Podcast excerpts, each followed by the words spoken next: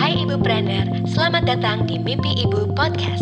Ruang Ibu menggali inspirasi, mendapat informasi seputar bisnis, dan menguatkan mimpi. Bersama Fatia Arta dan Marisa Paramita.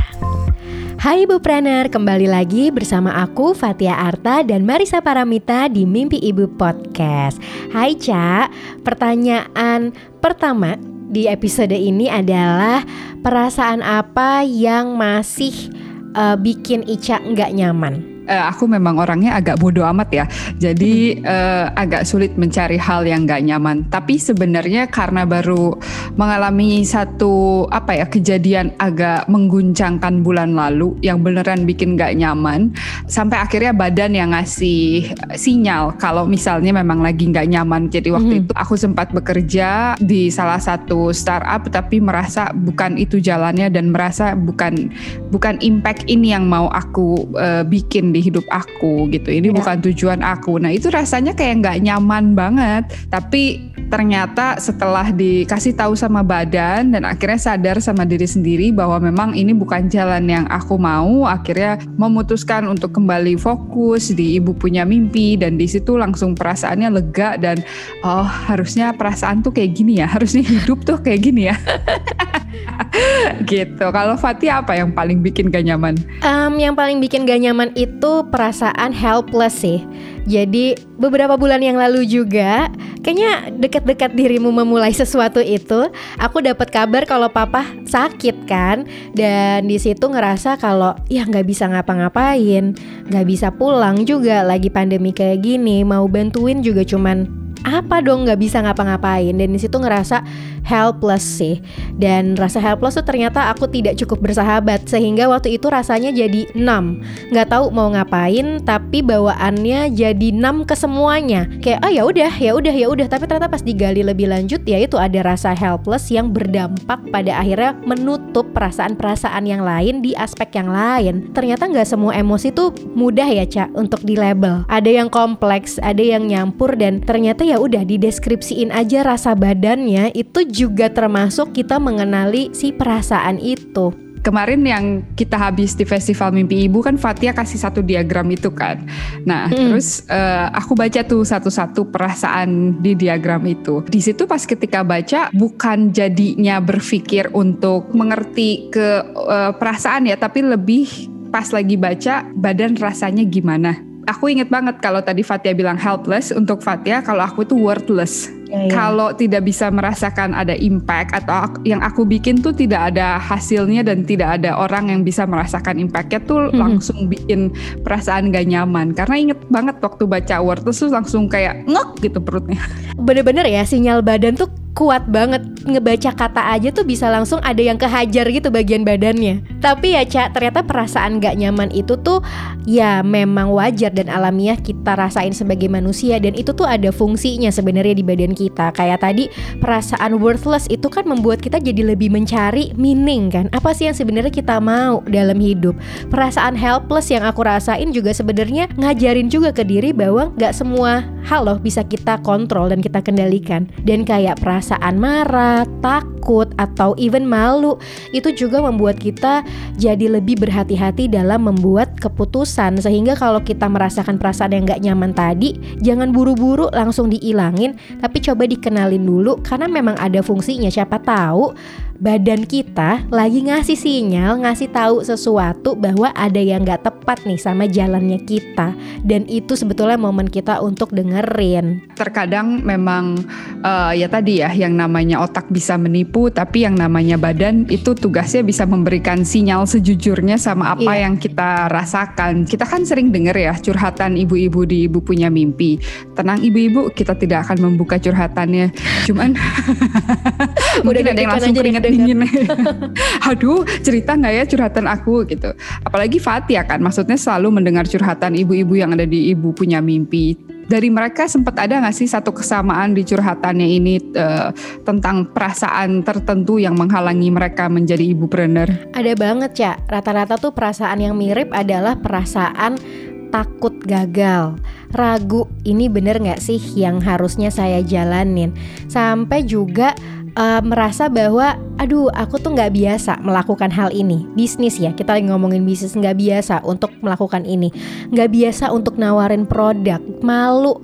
Jadi hal-hal yang gak nyaman itu tuh yang biasanya muncul, yang akhirnya membuat ibunya maju mundur. Yang kalau datang ke Marisa, kalau ditanya, "Bu, udah sampai mana?" "Belum nih mbak, masih nunggu." Dan ternyata yang ditunggu itu bukan produknya, tapi kesiapan diri ibu itu sendiri untuk melawan rasa malu, rasa takut atau apapun yang gak enak di dalam dirinya. Kalau di kelas aku tuh, di kelas pertama ada salah satu tugas adalah mencari user feedback ya, mencari feedback dari calon-calon customer.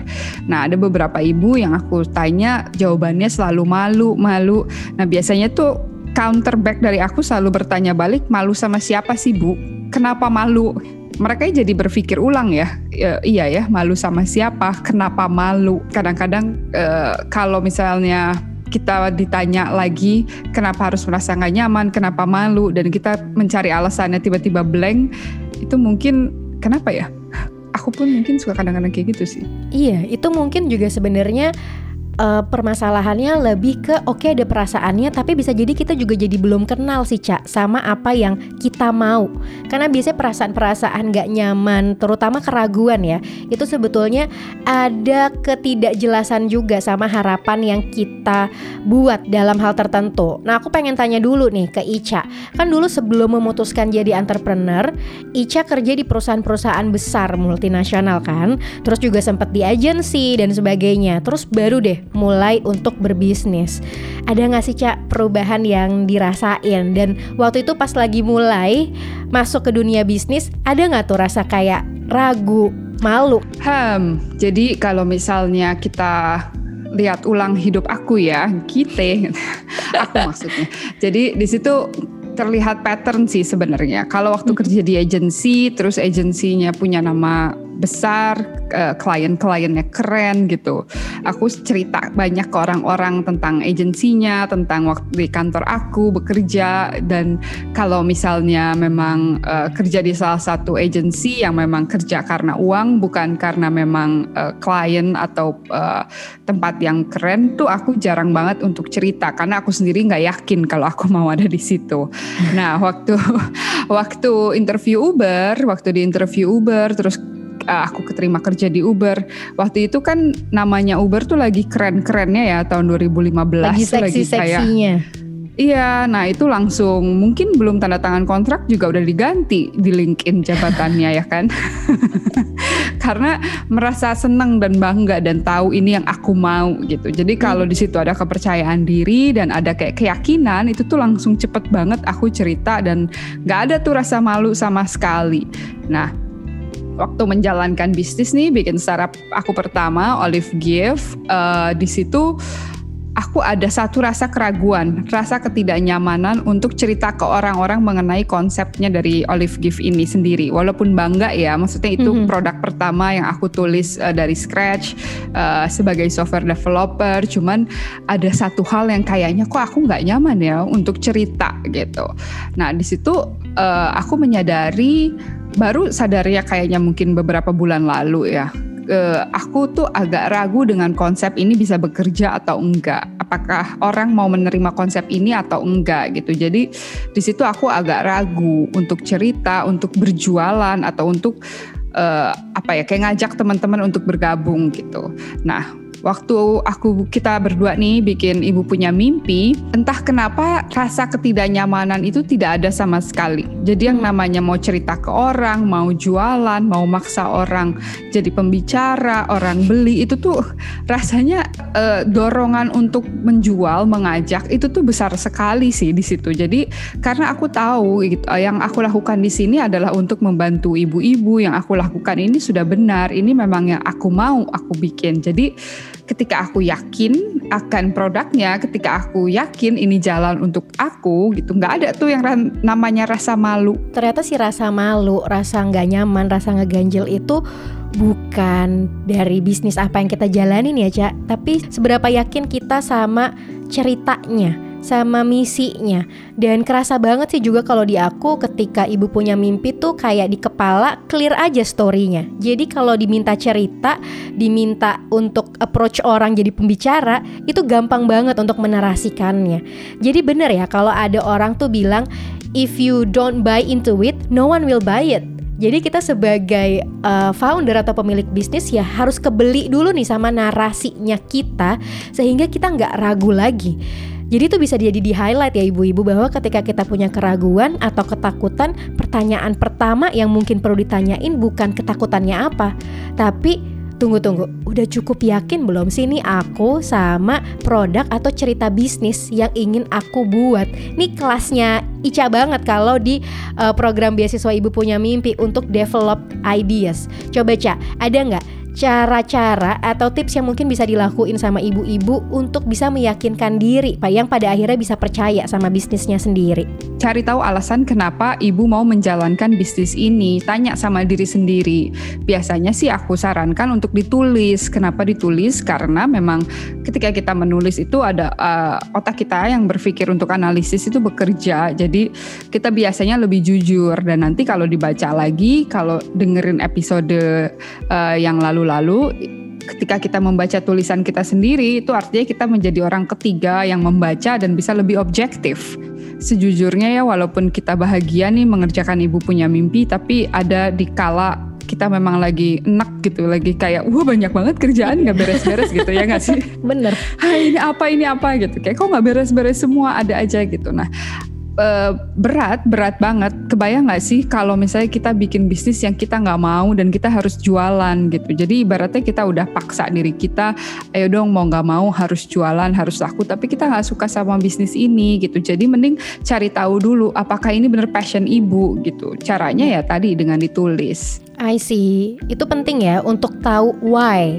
Karena kadang-kadang kita fokus sama toolsnya kan, oh saya mau bisnis A, tapi kita suka lupa kenapa ya Bu kepengen bisnis A, kenapa nggak B. Sehingga itu balik lagi, misi ini akan memperkuat motivasi. Itu juga pertanyaan yang sering diajuin sama ibu-ibu ya Ca, kalau demotivasi tuh gimana. Nah sebetulnya dari awal udah bisa kita prevent nih untuk nggak demot-demot banget kalau menemukan challenge. Ya itu tadi, perjelas berarti Bu, what's your mission Bu untuk bisnis ini? Bener, salah satunya yang kalau biasanya aku ajarkan buat ibu-ibu nih di kelas pertama itu latihan bikin elevator pitch. Namanya elevator pitch itu kalau ibu-ibu nonton startup itu sudah dijelaskan ya di dalam episode startup, cuman aku jelaskan lagi di podcast. Jadi dikasih nama elevator pitch itu ibaratnya kalau kita di kantoran nih zaman dulu kita naik lift, terus kita mau cerita sama orang itu soal bisnis kita. Nah di dalam lift, jadi otomatis kan harus menjelaskannya jelas, padat, singkat ya, dalam 2 kalimat, maksimal 2 kalimat, 3 kalimat, orang itu sudah mengerti apa yang mau kita jual. Nah, apa yang mau kita bangun. Nah, dari situ ibu-ibu latihan tuh, nyaman gak ya dengan elevator pitch ini?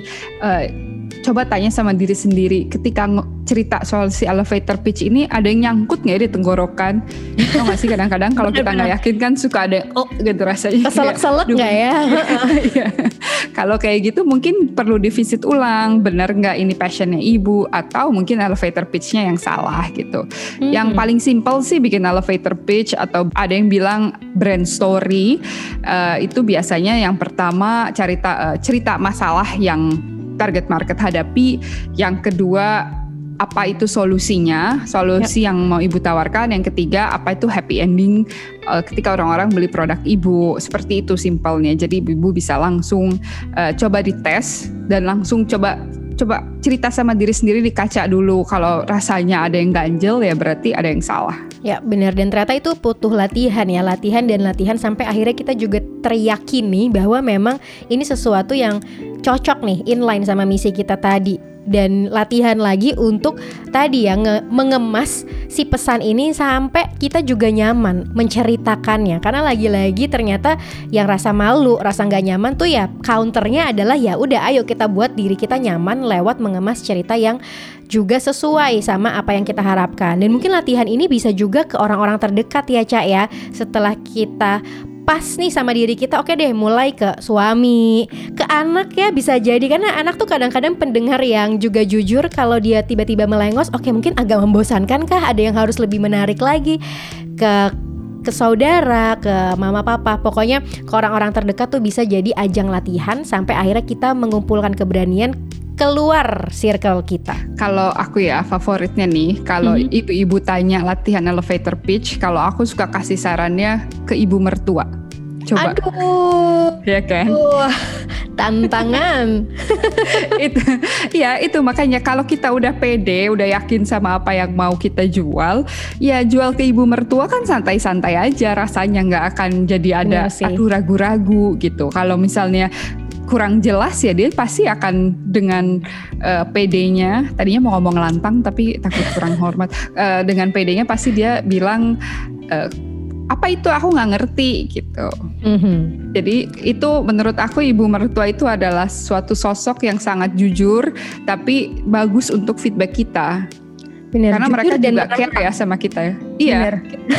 Kalau udah berani pitching ke mertua, aduh apalah pelanggan-pelanggan baru tuh yang belum dikenal tuh sebetulnya udah lebih siap mentalnya. Ini dalam banget ya sebetulnya tentang kepedean kita untuk ngejual barang kita, bahwa ya cari lagi ke dalam diri, bahwa udah nyaman belum, udah percaya belum, udah kebeli belum sih diri kita sama si ide ini. Dan tentunya ketika kita udah yakin dan kita cerita ke orang luar, ekspektasinya tuh juga perlu di-set ya, Ca. Walaupun kita udah ngemas cerita seindah mungkin dan kita udah nyaman, tapi kan tetap aja orang lain baru dengar, punya taste yang berbeda, punya pendapat yang berbeda.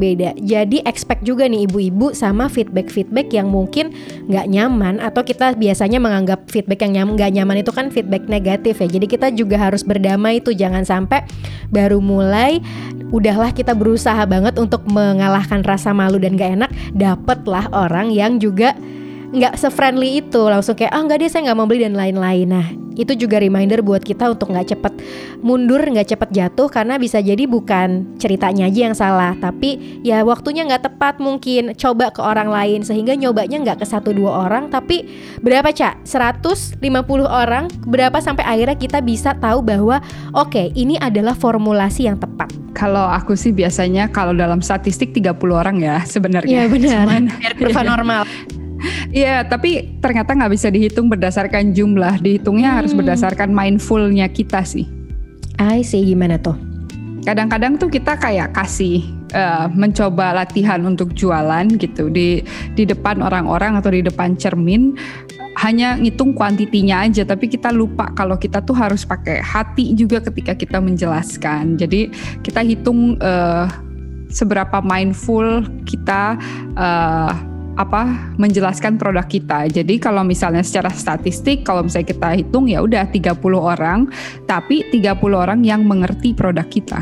Jadi kalau misalnya kita nerangin ke 300 orang, belum ada yang ngerti, yang nggak valid. Cari lagi sampai mereka beneran mengerti apa yang mau kita jelaskan. Ya tuh ibu-ibu. Jadi kalau masih ada rasa malu dan gak enak, berarti step pertamanya adalah coba duduk lagi sama diri sendiri untuk tanya sebenarnya motivasinya, why ibu-ibu menjalani bisnis ini, kemudian diceritain lagi dan bentuk narasi yang memang sesuai sama yang ibu harapkan, yang nyaman. Kemudian latihan sama diri sendiri, latihan sama circle terdekat, sama mertua bu, jangan lupa itu momen latihan yang luar biasa. Kemudian baru deh cari sebanyak-banyaknya orang-orang yang memang bisa memberikan feedback untuk ibu. Dan tentunya sebagai orang yang akan menerima feedback, kita juga harus latihan untuk menerima segala bentuk feedback sebagai ajang kita untuk bisa bertumbuh. Nah ibu-ibu, setelah dengar podcast ini, yuk jangan malu-malu lagi, mulai bergerak. Karena kalau malunya kegedean nanti gak maju-maju bu. Sampai ketemu lagi di podcast selanjutnya. Dadah ibu.